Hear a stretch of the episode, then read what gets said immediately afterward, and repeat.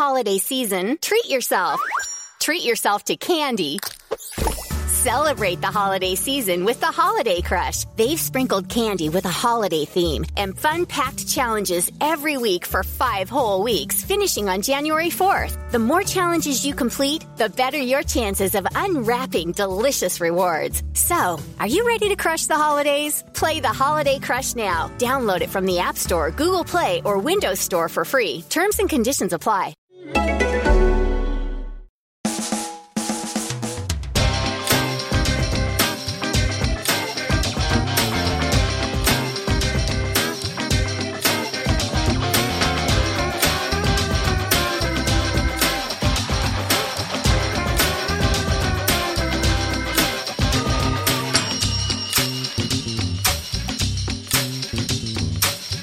Hello there, and welcome to a brand new Arseblog Arsecast right here on arseblog.com. Hope you're well after what has been, well, not not the best week of recent times. Actually, one of the worst weeks of recent times. I'm talking very recent times. And oh, cool! I I was sitting here recording, right, and I've got a cup of coffee and a biscuit, and I've eaten most of my biscuit. Well, I thought I'd eaten all of my biscuit, but there's a, a significant I won't say crumb, but enough of a chunk of a biscuit to make you think, oh, that's just excellent to have that little bit left. It's like a surprise. So I've got that there, but I won't eat it while we're talking because the sound of people eating is, well, it's despicable. It's one of the reasons actually that I, I dislike going to the cinema so much. And it's not because most films these days are completely and utterly shit, even though that is a, you know, that's a big part of it, I have to say. But it's the, it's the eating sitting beside or behind or uh, in front of or or near somebody who is just chomping their way through through stuff that's loud. Why can't they just sell soft food in the cinema like jellies and chocolate? No hard shell chocolate. Instead, it's all it's all popcorn and nachos and crisps and crunchy things. And that does my head in. The sound of people eating is it's really, really terrible. Why can't people just have their dinner before they go to the cinema? Why do they have to have feasts of stuff? Anyway, I won't inflict that on you because I am I'm very considerate, very considerate person. Particularly this week when everybody is a little bit more down in the dumps than they were this time last week. Because this time last week we were on a fantastic run. We were on top of the world, kind of thinking it was all gravy and other nice sauces and stuff. And instead, on Monday night, we got like, what's a really horrible sauce? Um, uh, I don't know, some kind of cheap ketchup that comes in one of those dispensers that's a tomato with the little spout on the top of it that you get in cafes and stuff. That kind of ketchup. Or comes out, it's not, it's kind of really dark red and it doesn't taste like ketchup should. You know that kind of ketchup? One of those. That's what it is. Because we were hoping to go 11 games unbeaten on Monday night when we faced Swansea. Instead, instead of being 11 games unbeaten, we're now one game beaten. So I don't know if that's 10 or 11 worse than what we thought. Could be 11, could be 10. I'm not sure. Is one beaten offset by the 10 unbeaten, so it's only 9? I'm not quite sure of the mathematics of the thing. All I know is that it is either 9, 10, or 11 worse than what we thought it was going to be, and that's a significant amount of anything to be worse. Now, of course, we've got to pick ourselves up ahead of a very, uh, very tricky game coming up this weekend away at Old Trafford, Manchester United. We've got to refine our mojo. That is indeed if our mojo was was actually lost. Maybe it was just mislaid. Maybe just was a little bit under the weather. Poor little Mojo.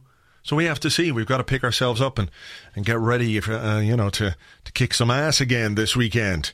Otherwise, we'll have we'll have bad sauces. Nobody needs bad sauces. So uh, you know, let's get let's get back on the Heinz ketchup here, if we don't mind. Uh, but we'll touch on that game between now and the end of the show. So, what else has been happening this week? Not a huge amount because when you lose, you know things go things go a little bit quiet from an Arsenal news point of view. But I have to say, the Thomas Vermaelen story is particularly particularly amusing. Um, I don't know if you saw this, uh, but basically, as is uh, typical of many contracts, there are performance based clauses in it. So uh, when you sell a player, you say, well, pay us this much, and if he makes this many appearances, you pay us that much, and then uh, if you win this, you pay us that much, and if you win this, then you pay us that much. And apparently, there is a clause in Thomas Vermaelen's contract to say that if Barcelona win the Champions League, then Arsenal are due a further payment of four million euros. 4 million euros from Barcelona. This is very nice. Nice bit of money could go some way to funding a new goalkeeper or another defensive midfielder or that mythical 30 goal a season striker or indeed the extra 15 goal a season player that Arsene Wenger wants. It's a nice bit of money, especially when you consider that Thomas Vermaelen has not played a single game for Barcelona yet this season. We managed somehow to get him in a state whereby he passed a medical but then spent 9 months out of action. I think that I think that's pretty remarkable. I remember when we were um, moving house once, we had this big hole in the wall. Um, in our, in our sort of uh, by the back door, there was just a great big hole in the plasterboard, and well, we weren't going to spend a great deal of money doing it. So Mrs. Bloggs got this kind of weird I can't remember what you call it. Is it called scrim tape? Something like that. But it's kind of like a meshed tape and you put it over the hole and then you're supposed to put a bit bit of polyfiller around it, and then you just sort of paint over it. But whatever it was, when people were coming to look at the house, we just sort of painted over it. And luckily, nobody knocked on that part of the wall, and there was essentially just a great big painted over hole in the wall. Uh, but we got away with it and sold the house and moved to Spain. It was brilliant. So I think that's kind of what we've done with Thomas Vermaelen is we've we've done something to his hamstring that made it last a Barcelona medical, taken the money, said thank you very much, and then waited for it all to to fall in the minute somebody knocked on his on his hamstring wall, so to speak. But I mean, maybe it's just Barcelona's medical procedures aren't that great. Whatever the truth of it, it's still very funny that they have to pay us a lot of money, and of course that's driven them mental. Particularly some of them in the uh, the Catalan press who who feel that perhaps uh, Arsenal have, well, what's the word, pillaged Barcelona financially over the last number of years. Like they've spent 15 million pounds on Alex Song, and they spent 13 million pounds on Alexander Hleb and they spent a load of money on Emmanuel Petit, who didn't work out there. And there was a great headline in one of their newspapers, um, I think it was Sport, from last year, and it says Barcelona have already paid for one third of Arsenal's new stadium. The amount of money that they've given us on transfers uh, over the last number of years has paid for one third of the Emirates Stadium, which is pretty impressive. So, for all their talk of DNA and this, that, and the other, we've kind of, you know, fleeced them. Seriously. £13 million for Alexander Hleb, who is now, I don't know if you know this, but he is playing in the Moldovan third division. It's true. He went from Barcelona to Birmingham, then went from Birmingham to, I think he might have gone back to, uh, to, to Belarus not sure. But now he's playing in the. I don't know. I don't know where he's playing actually. Actually, hang on a sec. Yeah, he's actually in my back garden. That's where he's playing now these days. Thirteen million pounds. Alex Song as well. Whew. Fifteen million pounds, whatever that was. Although you know, you'd nearly pay fifteen million pounds just to to watch the most cringeworthy gif of all time, where he's. Uh, he thinks that the trophy is for him and it's actually for, for Abidal, who had, you know, the cancer and all that kind of stuff. And, well, yeah, my toes are curling even thinking about it. So that's, uh, that's Barcelona for you. There you go. They've, um, they're cross. Very, very cross. I'd say if the, if the press had anything to do with it, they'd, uh, they'd be happy to see Barcelona chuck the final, just so they wouldn't have to pay us that 4 million euros for a player that has never played for them so far. I hope he does go on and play for them. He's a nice guy, from Vermaelen, really. But, you know, that's football. So that was the most uh, entertaining story of the week, and it is quite entertaining, uh, particularly when you put it in context of the football itself, which wasn't that entertaining at all. Um, the Swansea game, big disappointment and uh, fine margin. So, as we said on the Arsecast Extra on Monday, uh, you know, if we score that goal in the 78th minute, the chance that Alexis had and the rebound that fell to Theo Walcott, score that goal, I think we go on and win the game uh, as it was. Uh, some poor defending, poor goalkeeping, and well, it, well, it's all a bit different. It's all very different. It's 9, 10, or 11 worse. That's what it is. I don't know which, but one of those worse. And the challenge for us now, of course, is to is to not do what we normally do after being on a good run and we lose or, or we kind of come off the rails a little bit. We have a, a couple of games that don't quite go as well as we would like, given that there's only one, two, three, four games left this season. We don't have any time to, to get into that nonsense. We've got to pick ourselves up and get straight back into it uh, against Manchester United. And speaking of which, Speaking of Manchester United, let's um, let's get a bit of perspective from their side of things. Has their season gone as well as they would like? They're back in the top four. Uh, at the very least, I think they've got a Champions League qualifier.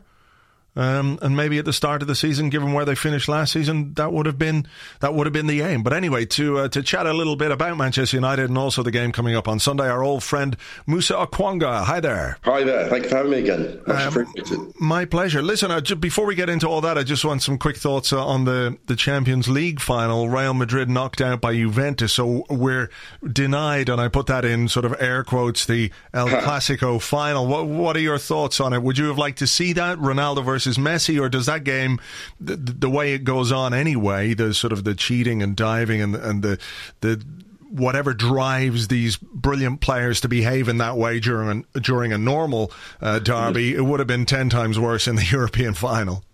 Yes, I think it would have been dull, to be honest. I mean, I'm really excited by the idea of Barcelona playing Juventus because uh, Juventus have a fantastic midfield. It's very well balanced. They'll be a real threat to Barcelona.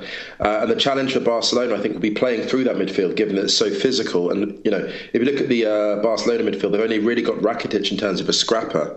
Arguably, um, Juventus have got, you know, got three, Marchisio, Vidal, and, and Pogba. So it's a very, very good tactical battle there. Uh, and, and also, let's not forget, Juventus fully deserved their place in that final. They actually outthought Madrid over both legs, and with the exception of the first, I think, 40 minutes, um, they were the better side, I think, for the majority of the two legs. Yeah, I, I much prefer the idea of a final between two teams from from different countries, to be perfectly right. honest. Feels old school, yeah. Feels old school. Old school, yeah. We don't get enough of that, uh, and obviously the, the the seedings and stuff are changing for next season, so there there might be more of that. Um, yeah. Uh, so okay, well look, we'll, we'll look forward to that. Right, so Manchester United and Arsenal facing Manchester United on Sunday. How uh, have you viewed United's season? I guess after finishing seventh last season, the the aim this time around was perhaps some consolidation and obviously to get back into the top four, and and that's happened. You know, does that um, mean genuine progress? Yes, I mean, I mean, we're just happy. I think a lot of United fans are just happy to be back in in the mix in the top four. Obviously, they're still qualifying to go. And I think, you know, we'll get into that, but I think we've left um, ourselves just slightly too much to do in terms of clutching third place. I think that's that's almost that's pretty much gone now. But there's been encouraging signs in the last two or three months, most importantly, playing cohesive football. You know, it's not just about getting great results as, as a football fan. Some will say it's not even primarily about that. It's about playing football that is coherent with a thought out strategy behind it that's true traditions of the club. And we've seen, I think, in patches the last couple of months, a really exciting Manchester United. There, there were some issues, I think, for Van Gaal when he arrived, and I suppose for any manager to try and implement his ideas on a squad that was probably a little dishevelled, obviously, after Ferguson left, after Moyes left. Um, he was a guy who obviously tried to, to introduce his own methods at Manchester United that clearly didn't work. Van Gaal came in, did much the same, and, and people spoke about how it was quite similar when he took over at Bayern in the sense that the first two or three months there just were uh, all over the place, and then then it came together. Is that is that what's happened? That's exactly what's happened. And I was speaking to a good friend of mine um, from Stuttgart, who's a diehard Bayern fan. He was saying that, you know, Van, he laughed. He said, look, just give the guy time. The same thing happened in 2009, as you mentioned. I think the turning point they identified then was the 4 1 win away at Juventus in the Champions League, a fantastic game. Um, and lots of the patterns are similar. You have, uh, just as at Bayern, you have Van Gaal promoting young players and give them a real profile in the team they might not otherwise have had. So Paddy McNair, for example, coming through uh, when people expected Tom Thorpe to come through from the reserves. But you also have the players learning the system, and you know that's something. Let's not be let's not be too revisionist about this. Van Gaal has made some mistakes. Um, he has done things like play Rooney in midfield where it wasn't really his role. He's maybe persisted a bit too long with Van Persie and Falcao up front But ultimately, it seems that he's muddled towards some kind of cohesive solution, and that, that's exciting for the next few the next few months. It's interesting as well, isn't it, that somebody like Ashley Young, who I, I mean, I'm not following Manchester United with any great uh, detail, but from the few Manchester United fans that I follow on Twitter, never been the most popular guy uh, amongst Manchester United fans. But it's not uh, Di Maria and it's not Falcao but uh, Ashley Young that's sort of risen to the occasion over the last few months. Weird. Well, it, it, it's weird. It's one of these things that, in hindsight, it makes more sense than it should. So, if you look at uh, Di Maria, Di Maria is a fantastic player. He's a destructive player, but he's also quite profligate when it comes to ball possession. Um, Ashley Young, you know, when he was at Villa, and actually his first season at United, he got some very important goals for us. We became second to City. Um, Ashley Young has always been very intelligent at using the ball and very good at parts of tactical system. He's been very good all across the forward line in a front three and in a 4 3 2 1, uh, 4 2 3 1. So he's a smart player, but I think none of us anticipated just how well he would take to to reinventing himself as a left wing back, which even now as I think about it feels faintly absurd, right? Yeah. Mm. Uh, and I know that when the, the, summer was out, despite the fact that Arsenal spent pretty well overall, right. you know, with bringing in Alexis um, and, and, four other good signings, I think there was still this clamour as it went on on deadline day that, okay, United have spent 60 odd million on Angel Di Maria from Real Madrid and they're bringing in Falcao the idea was that Falcao was going to come in and blow away the Premier League. Uh, the the profile that he had, the reputation. Obviously, there's a quality player, or there used to be perhaps a quality player in there. And on the money that he was coming in, three hundred grand a week, whatever it was reported to be, people were scared that Manchester United were going to be absolutely terrifying. But um, that hasn't worked out for for the Colombian. No, and I, I feel for the guy because you know He's a real team player. He's a real professional. This is a guy who, even when he got injured, went to the World Cup to cheer on to cheer on his team. So mm. he's the kind of person you really root for. And I was speaking to Tor-Kristian Karlsen, um, who is a sort of con- uh, scouting consultant, and he was the sporting director at Monaco. He said that Falcao is the most humble person he's ever met in football. So he's a guy that you always root for. But unfortunately, those two injuries have just really taken it out of him. And I'm not sure we'll ever see the great player he was again. And similarly, Di Maria. Di Maria had a very, very free role at uh, at Madrid, which is why he was so destructive. But you know, unfortunately, Van Gaal is the polar opposite. You know, if you've got a less than 80% pass completion rate, Van, Van Gaal's going to look at you very, very, um, uh, very, very harshly. And that, unfortunately, has, has been Di Maria's problem this year. Do you th- I mean, is that something that he'll adapt to in a second season, or would there be a feeling that perhaps uh, if they can move him on this summer, that might be the best for all concerned? You know, I, I like I like Di Maria a lot, but I'm just I, I, can't see this one working out for him. Unfortunately, I just can't see it happening because you know this this uh, protracted loss of form.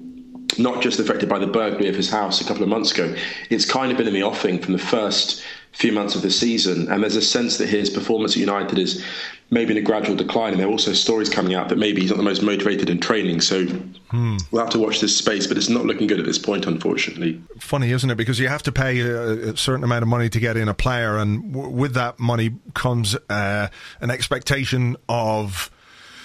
I suppose quality, but also endeavour. Uh, right. And when you look at Alexis Sanchez from an Arsenal point of view, come in for 30 odd million, and he's a relentless trier uh, his effort is is beyond question, even if his end product sometimes, and it seems a bit strange to say it about a guy who's got 24 goals and 11 assists and only needs two more goals to equal Thierry Henry's debut season at Arsenal. You mm. know, sometimes he, there's an area where he could he could definitely improve, but it's impossible to say that Arsenal haven't got value for money. Whereas with Di Maria, it seems almost the opposite there hasn't been value for Maria. There's no question about that at all. And the exciting thing about Alexis as well and his work ethic, which is so great, is that it raises everyone else's level. People often don't talk about that, you know, in terms of a player. It's not just stats and how many goals they're scoring, but it's the aura they have. Mm. You know, Luis Suarez had a similar effect on Liverpool. It wasn't just the goals; it was the relentlessness. It was a sense that even you know, a, game when it was two, th- two nil, three nil was still a challenge. Mm. That's something actually that's worth paying the extra ten million for, fifteen million for, whatever it is these days, because you know that, that's something that raises teams to, to a truly great level. I guess that's a, that's down to scouting then, you know, to identify those traits in a, in a player. Absolutely right. Um, and and you know, it's not the first time that South American has come to Manchester United for big money and not done what people have expected. Well, Veron, absolutely. I mean, yeah. it's funny because Veron was even unluckier because he was, at least with Di Maria, there was a sign of where he could play. But with, with Veron, we already have one of the best midfields in the world. Mm. Uh, and it almost felt that we, we bought Veron because he was there, and then we bought him, and he brought him to a team where we had Scholes and Keane already doing pretty much what Veron did. Maybe not quite to the same level in terms of the passing side, because Veron was an extraordinary passer. But I, I think that Di Maria had a fairer shake than than um, than Veron did. Actually, I think this one's on Di Maria, unfortunately. Yeah, Veron sort of always felt a bit like uh, Ferguson's Asprilla moment. Yes, yes, absolutely. Yes, upset the balance. Very mm. good analogy. Right, right. Um, right. Well, let's uh, let's touch on somebody that Arsenal fans will be very familiar with, and that's Robin van Persie. And right. what's happening with him? I saw stories today that Van Gaal is considering letting him go next season. He's been in and out of the side through she sleeps hot, even when the weather outside is frightful. Jack Frost here likes it cool. Introducing the new Sleep Number 360 Smart Bed, now temperature balancing, so you can sleep better together. But will it keep me asleep? Yes. It intelligently senses your movements and automatically adjusts to keep you both effortlessly comfortable. Will I have more energy for holiday shopping? Does Rudolph have a red nose? It's the final days to save up to $700 on new Sleep Number 360 Smart Beds, plus special financing. Ends Thursday. To learn more, go to sleepnumber.com. Special financing subject to credit approval. Minimum monthly payments required. See store for details. This holiday season, treat yourself. Treat yourself to candy. Celebrate the holiday season with the Holiday Crush. They've sprinkled candy with a holiday theme and fun packed challenges every week for five whole weeks, finishing on January 4th. The more challenges you complete, the better your chances of unwrapping delicious rewards. So, are you ready to crush the holidays? Play the Holiday Crush now. Download it from the App Store, Google Play, or Windows Store for free. Terms and conditions apply through injury, his influence has certainly waned. I've seen United fans complaining about him when he is in the team that um, what he brought in his first season is no longer there. I, I think Van Persie, there's an element of sympathy at one at one level uh, because I feel that Ferguson wasn't entirely frank with him. I think he thought that Ferguson would coach him for more than just one season. yeah, I, I think that's I think that's very fair. We've seen a real uh, lessening intensity in his play. There's all kinds of stats about how many touches he's having, how many sprints he's making. You know, he's just really a lot of the figures are down on last year. He's had injury. But also the desire doesn't seem to be there. You know, Van Persie's never been a fast player. Mm but he looks noticeably slower, heavier. The intensity is down for all you know for all kinds of reasons, and maybe partly because he's no longer the focal point of the team. Um, you know, giving Rooney that contract was always a strange one because it means that Rooney is kind of Rooney at one point was more of a number ten, but now as a pure number nine, he's a direct competitor to Van Persie, and actually in terms of our attack, he's a better player. Yeah. Um, and at this stage of his career, unfortunately, Van Persie wants regular football, and I don't think he'll find that at United next year. I mean, I, uh, it's sort of uh, after the horses bolted kind of stuff, but I was, you know, told on fairly good authority that when when the deal went through, um, mm. as unhappy as a lot of Arsenal fans were about it, um, Arsene Wenger's thoughts on it were that Van Persie had 18 months left at the very top level, and after that, it was going to go it was going to go downhill. So that is extraordinary. That's very, very, very well observed by Wenger because, mm. I mean, Wenger, but Wenger has a history of being able to sell at people at their peak. I mean, it's very difficult to look at um, players that Wenger has sold, with the exception of Adebayor, who had other had other issues as has recently transpired. It's very difficult to identify players who've left Arsenal and, and become better. Yeah. Um, and Wenger's the king of that, I think. Yeah. You could look at Fabregas, I guess, um, but it's not so much a case of becoming better, but certainly he's maintained his his level, which was really high in the well, Fabregas is an interesting one, as you mentioned, because funny enough, I mean, if you talk to Barcelona fans, they were extremely happy to see the back of him, almost to a man and woman. Mm. Um, so there, I think there are questions about Fabregas and his uh, maybe the team chemistry, and also how how good he is at a truly elite level for a club throughout a season. Yeah, there's other issues there, of course. Yeah. All right. Well, what have you what have you made of Arsenal season? Um, something I wrote this week, which is quite interesting, mm. is that we, if we win our final three games of the season, end up with 79 points in, right. in, the Premier League, which is exactly the same number of points that we got last season. And the, the feeling last season was one of frustration, saved by an FA Cup win. And this time around, it feels different um, because I think people can see that there's been genuine progress made in, in certain areas. Obviously, there's still room for improvement and, and places that we can do better. But in general, the, the, the feeling, the gut feeling is that this is a, a team better placed to to make progress. Um, what what have you made of it? Obviously, looking from the outside. I think, look, I, look. A lot of people thought that I was an Arsenal fan for many years because I was complimentary about them, and I think that what Arsenal need, you need a couple of killers, right? You need the, the team. I hate this. I, I don't want to offend Arsenal fans, but I still think the team is too nice. Whenever Arsenal win games, I look at the result and think Arsenal deserve to win that game, and I want Arsenal to win more games that they don't deserve to win. they need, they need, they need killers. They need people like you know. I don't know if you need to find a kind of a version of a Benteke type player that scores explosively, someone as a foil. I mean, I'm hoping Welbeck, you know, from an Arsenal perspective, will develop into that player for you. Um, and also the base of your midfield. You know, I wrote a piece just now for ESPN about how Kondogbia could be a great answer to United's midfield problems. I think the same would be true for you. Mm. Because if you look at the later stages of the Champions League, right, you're not going to outplay teams like Barcelona. You're not going to outplay them. What you can do is disrupt them. And to disrupt them, you need a player like a Javi Martinez, who's not for sale because Bayern be mad to sell that guy. Yeah. Or, or Kondogbia, who is available, and I can't see him staying another year at Monaco with all the offers coming in for him. Yeah. So I just think, look, I, I, I love what Arsenal have done. I just think they need an element more ruthlessness, if that's fair. No, I think that's perfectly fair, and I think you're you're right to the point where you say that we're a bit too nice at times, and I think there's a bit more edge to the team this season. Coquelin has come in and performed yes, yes. very well, and he's added that quality to the team. But you'd like right. to see it in certain other areas as well, a ruthlessness. Actually, there was a, a game a few weeks back. It could have been oh, I can't remember. It was one of the home games, mm. um, or maybe the game away. Uh, there was a one goal lead anyway, and in the last 10 minutes, I think four Arsenal players picked up yellow cards for really, really cynical fouls. Right. Uh, to stop breaks going through. Ramsey was one, Monreal was one, Coquelin could have been one, I, I don't remember.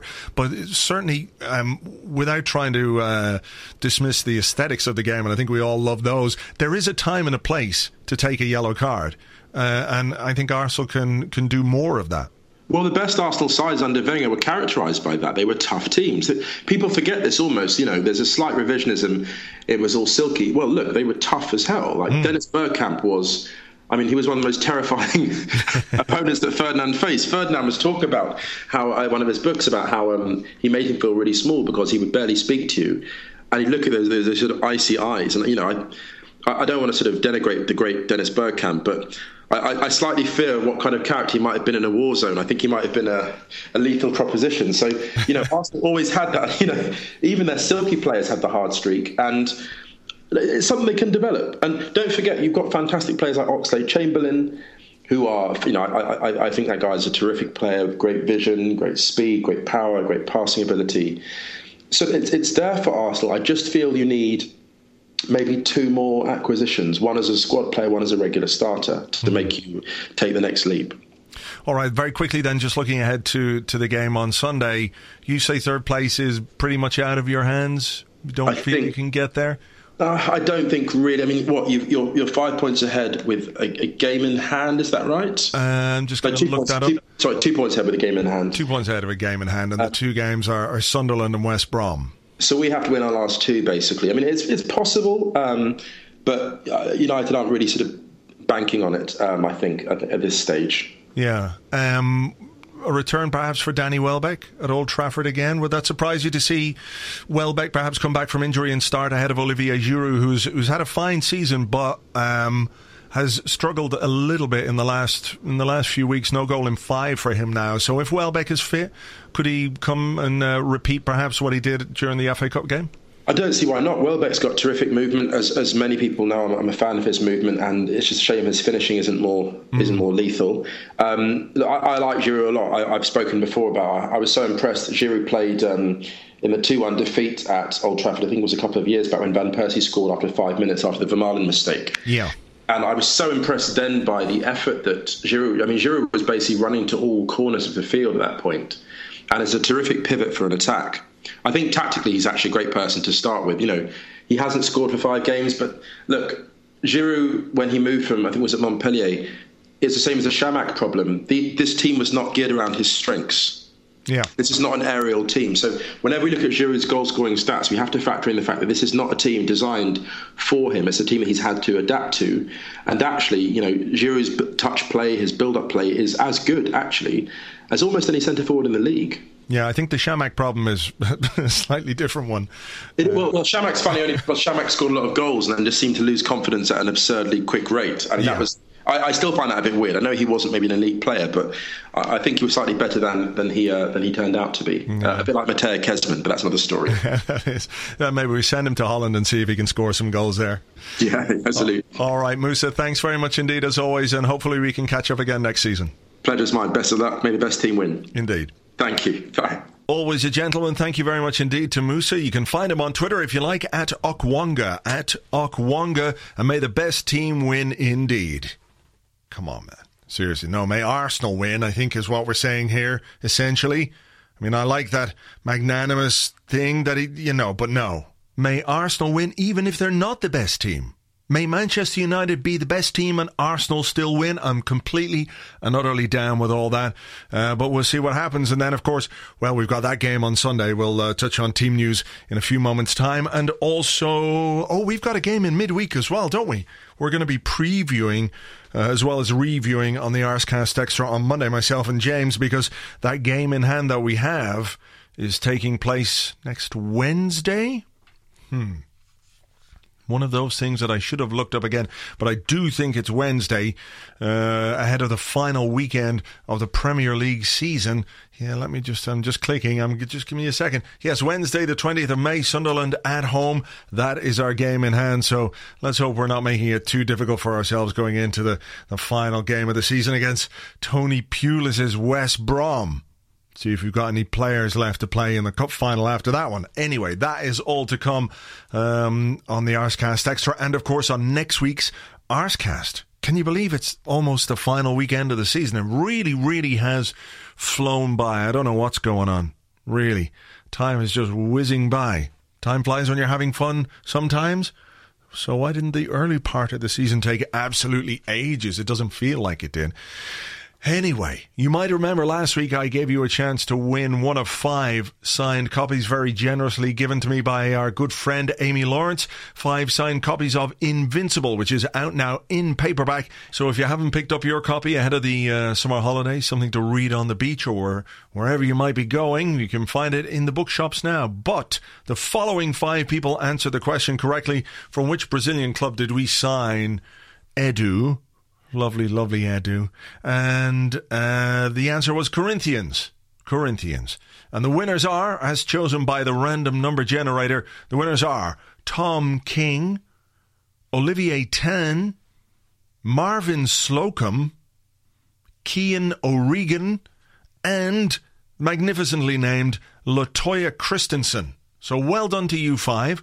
I'll be in touch with you to get your uh, addresses, and we'll get the books posted out to you as soon as we can.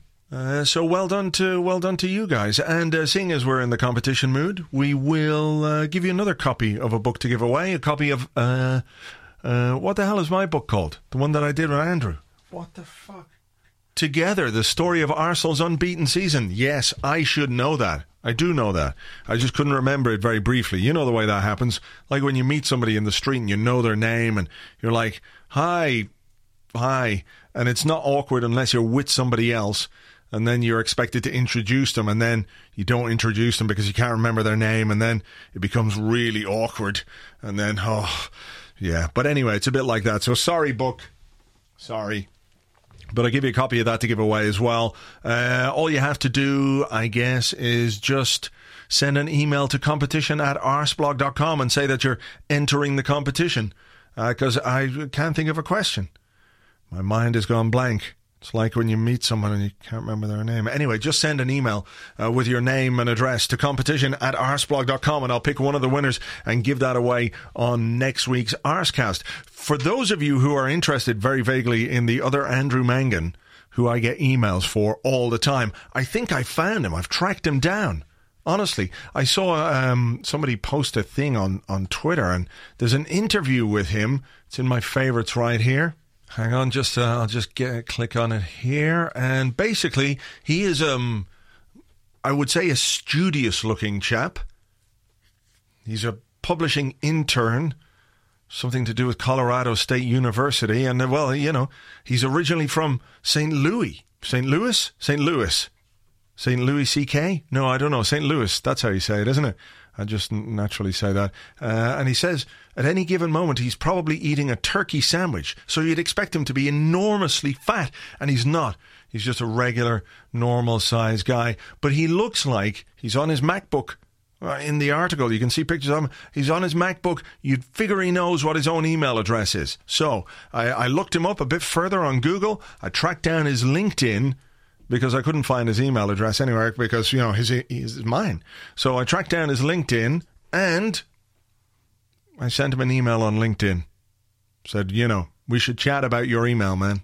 I'm getting some stuff for you that I shouldn't be. I left it at that because that would certainly make him think, oh, what emails don't I want anyone to get? Well, no, there wouldn't be anything. Oh, there might be one or two. Mm, oh, and that way he'd be he'd definitely get back to me. But then I looked at his LinkedIn account. he hasn't updated it since 2012. So we'll see, we'll see. But I know who he is now. I've got a face to the name. I was still getting stuff all this week about progress and making changes and democracy and all those kind of things, those abstract concepts that he's into. Um, but we'll, you know, we'll see if he gets back to me. This other Andrew Mangan chap. So, right, what's going on this weekend? Manchester United team news is that Alex Oxlade-Chamberlain is out. He's not going to be back. Uh, Arsene Wenger says about Aaron Ramsey, he's not in training yet, which is a bit of a worry because I didn't know he was he was injured. Maybe they were just resting him a little bit. Uh, but he said he should be better tomorrow. Um, Debuchy, Arteta also out, and Danny Welbeck has a little possibility to be fit. He says maybe Welbeck will be available, but at the moment he looks short. So I don't know. We'll have to see. Uh, would you play Welbeck if he was just back from injury ahead of Giroud, who hasn't scored in five games? Do how do you weigh it up? The need to do something new, or stick with Giroud because the law of averages says at some point he's got to score again. How long can his drought go on? Alexis had a an eight game drought in the middle of the season. Giroud's gone five. Stick Welbeck in there against his old club. He's got no problem playing him if he's just back from injury. He did that against Tottenham, if you remember. Not that it worked out particularly well, but that was a much longer injury. This has only been a couple of games that he's been out. Beyond that, though, I can't see too many changes uh, either in the personnel or the structure of the team for this particular game because, well, you, are you going to play Theo Walcott against Ashley Young? And Ashley Young, for some weird reason, has been playing well, and Theo Walcott is not the most defensively astute player that we have. So if you need somebody to track the runs of Ashley Young and put put in the odd tackle, uh, I'm not sure Walcott is that guy. So does he get into the team?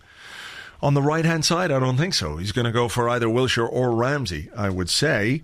Uh, does he play Walcott up front? Not sure about that either because, well, that's um, it's not really his best position either. And then against Manchester United, you probably need somebody with a bit more physical presence. So it wouldn't surprise me that if Welbeck didn't make it, then we play the unchanged lineup for the sixth consecutive game. I know some people put a bit of blame on this lack of rotation or lack of freshness or perhaps things going a little bit stale against Swansea, which I understand to a certain extent, but fine margins again. And look, it's been working out pretty well for the most part uh, with that lineup. Um, so, so why not? Especially away from home, where we're not necessarily expected to be as expansive uh, as as we would be at home. So we'll see. But anyway, let's hope that we um, do the business against Manchester United. We will, of course, look uh, look back on that game in the Arsecast Extra on Monday. The game is happening on Sunday, thankfully, so it doesn't fuck up my entire week in terms of time, where I think it's Tuesday and it's actually Wednesday and everything is all a bit up in the air. Not that I measure my life out in when I do the Arsecast, but it has a big influence on what my brain thinks the day is. So at least Sunday is a normal weekend day. So we'll do that on the Arsecast Extra on Monday. Myself and James will look back at the events of Old Trafford, look ahead to the game at the Emirates against Sunderland on Wednesday, and then we head into the final week of the season. And well, let's hope it goes as well as uh, we all hope that it might. So look, until Monday and until next week's Arsecast, take it easy, folks. Cheers. Bye bye.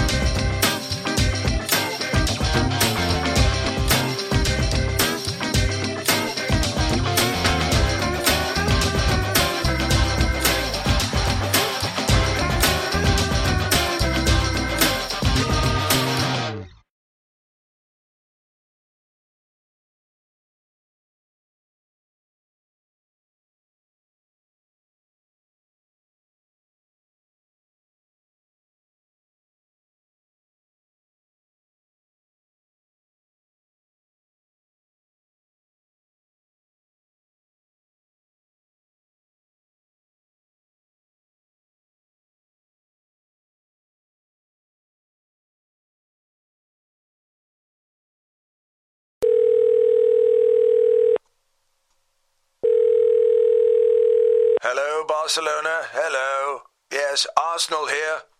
Us again, I know. I know. You must be sick of hearing from us. How is Thomas, by the way? Thomas Vermaelen? Oh. Oh. Oh, that is a shame. That's a shame. Maybe next season, eh? Yes. Yes. Anyway, look, um, small little thing. We just noticed that in the contract we uh, we put together for Emmanuel Petit when he joined, we just found this rather obscure clause. Um, it says that if you're to find a little Argentinian fellow born in June 1987, no taller than five foot seven, who scores 452 goals before he's 28, something like that, then you owe us 50 million pounds. And the Sagrada Familia. So, you know, if you could just wire the money and dismantle the cathedral, send it all over, that'd be that'd be great. Oh, I, look, I know. I know this must be very painful for you, but look on the bright side. Now you've paid for two thirds of the stadium. Ta-ta! This holiday season, treat yourself. Treat yourself to candy. Celebrate the holiday season with the Holiday Crush. They've sprinkled candy with a holiday theme and fun packed challenges every week for five whole weeks, finishing on January 4th. The more challenges you complete, the better your chances of unwrapping delicious rewards. So, are you ready to crush the holidays? Play the Holiday Crush now. Download it from the App Store, Google Play, or Windows Store for free. Terms and conditions apply.